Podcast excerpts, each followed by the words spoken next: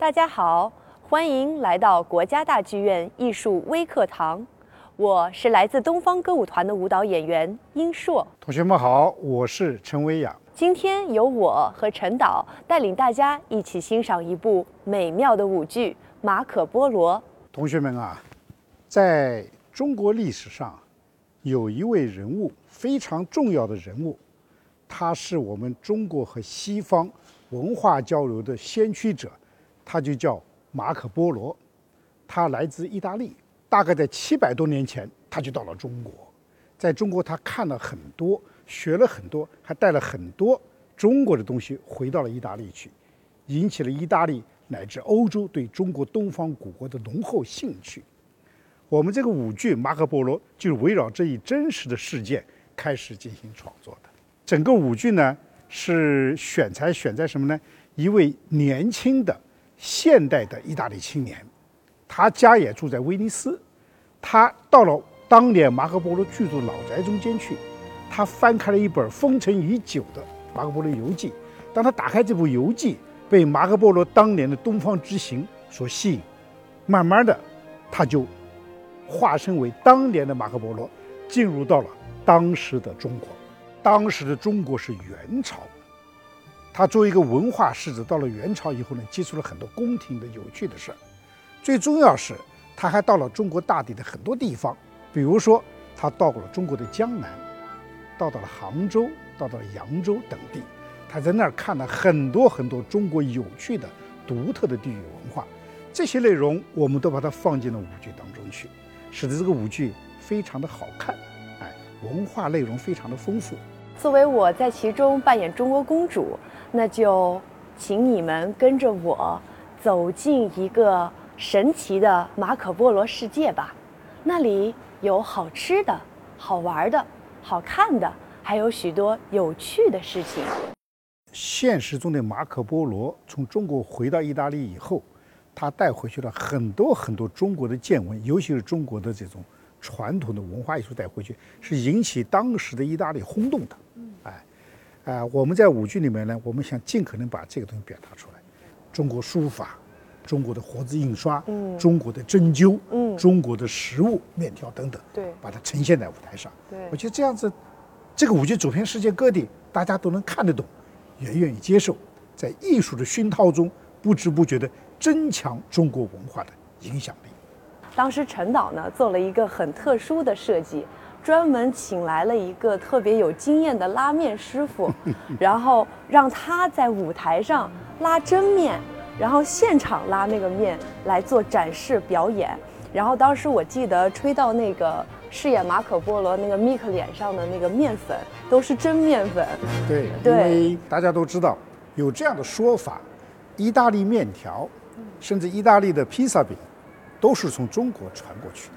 谁带过去呢？大家都说就是当年的马可波罗。哎，哎，他带了面条回去，大家做了，说意大利人呢说中国的馅饼马可波罗带的很好吃，可是他们不知道怎么把馅儿放进去，于是就放在饼子上面，就成了现在的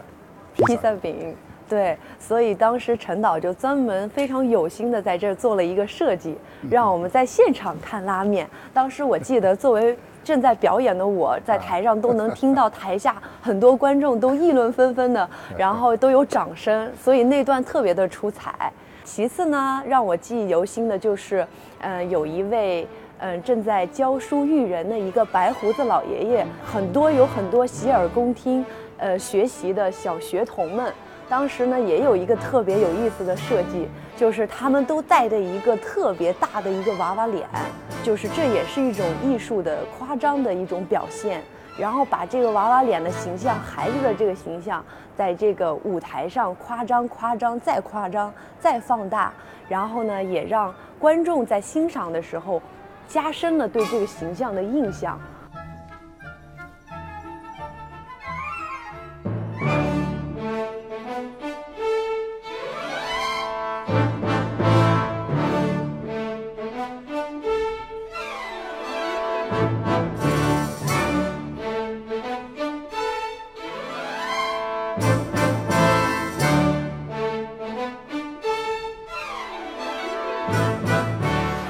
你刚才谈到的这个一个长长白胡子一个老师，嗯教一群可爱的孩子在写毛笔字。对对对包括我们看到还有一一对双人舞，两个男子跳了一段针灸舞，对对对，吧？还有针灸扎针，然后在人身上画满了中国传统中医的经络。嗯针灸舞，还有一些活字印刷，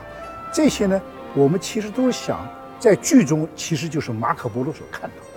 我们借助马可波罗这一双观察东方文化艺术的眼睛，向全世界展示我们自己优秀的文化艺术。嗯后来陈导就特别厉害，用了一种特别新颖的表达方式，让两位男演员男子双人舞的方式，一个是针灸人，一个是中医针灸师傅，然后他们用了中国古典舞和有一点街舞的那个感觉的，嗯对结合，对，感觉。有一种结合，然后把它展现出来。所以中医师傅只要一拿手，他不一定有这个针，但是他有了这个符号，一下就让我们明白我扎针的感觉，对对，一下就一扎哎我就让我们就明白啊，这在讲的表达的是中国针灸。同学们，在马可波罗和中国公主游江南的最后一个部分，我们会看到有小桥流水，特别美丽的一个场景。那在那个场景呢，我们会看到有女子群舞的出现，那么中国公主也在其中和他们一起舞蹈。那同时呢，那一段女子琴舞和中国公主在舞蹈的时候，她有一些非常柔美的舞姿和一些非常古典的，哎，很美丽的这种状态。那它也体现了中国女子非常婀娜多姿、美丽的这么一个状态。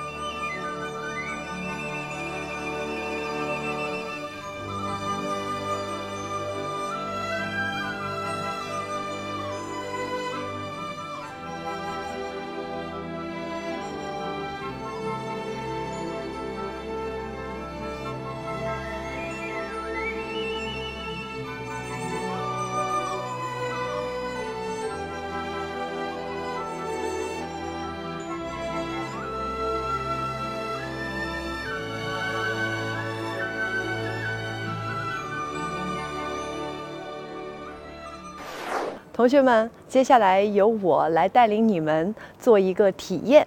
中国公主因为在元大都，所以她还是有一些中国蒙族的元素在我的肢体里面去展现。那下面呢，我给大家做一个示范：一、二、三打四、五、六打七、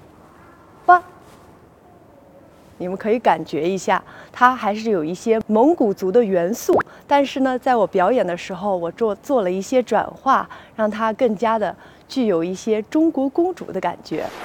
舞剧《马可波罗》在国家大剧院制作，国家大剧院的剧院呢是个非常好的国际一流的，可以说是顶级的大剧院。它在舞台上啊，那地板都是可以推拉升降，空中有无数吊杆儿，使我们艺术家可以任意的想象设计出不同的奇异的空间。你比如马可波罗这个大漠上的征战的队伍的战争场面，这种气势恢宏。到了这个当时的元大都，北京是元大都，到了元大都的宫殿里面以后，巨大的龙柱，巨大的这种大座椅座椅，让人感觉到当年的东方古国的这种气魄，是吧？呃，更有意思就是咱们到了江南水乡以后呢，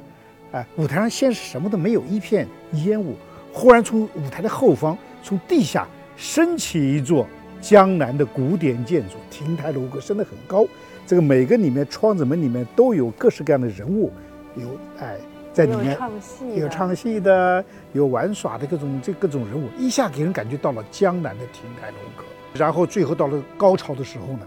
最后当这个中国公主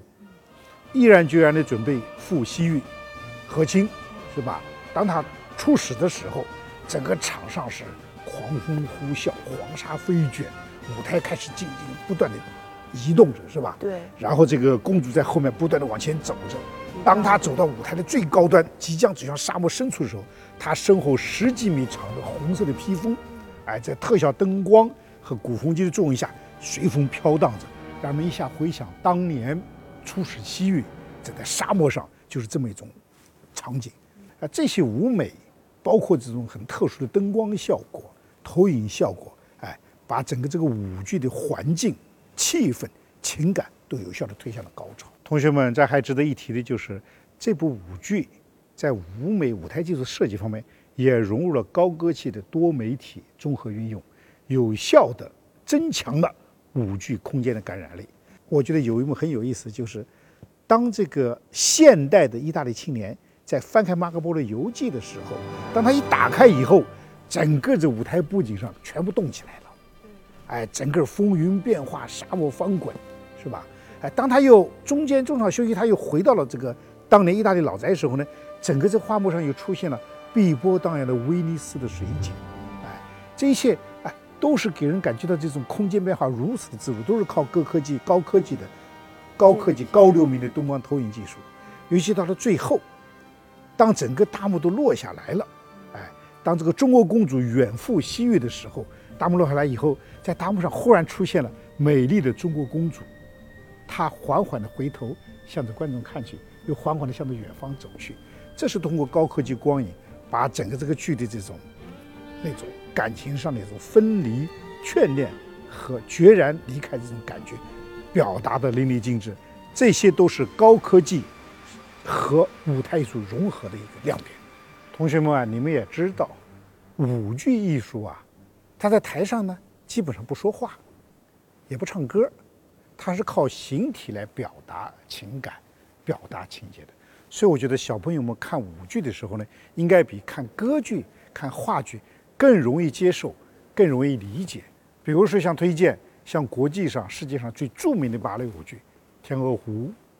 像《胡桃夹子》是吧？《胡桃夹子》每年圣诞节都上演哦，哎哎，包括《吉赛尔》《灰姑娘》这样的舞剧都非常好，都非常优美。故事也非常的动人，啊，我觉得看舞剧是陶冶情操、提高艺术鉴赏力、一种艺术愉悦的享受一个最好的方式之一。是，而且我觉得通过看舞剧还能提高孩子们的想象力。是，他们一定要带着想象来观赏舞剧。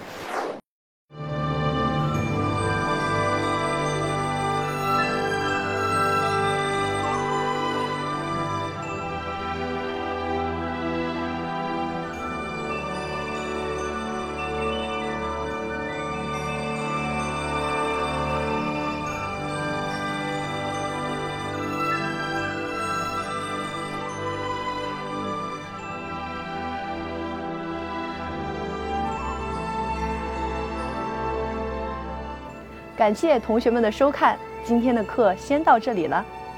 希望同学们继续关注国家大剧院的演出，继续关注国家大剧院的艺术微课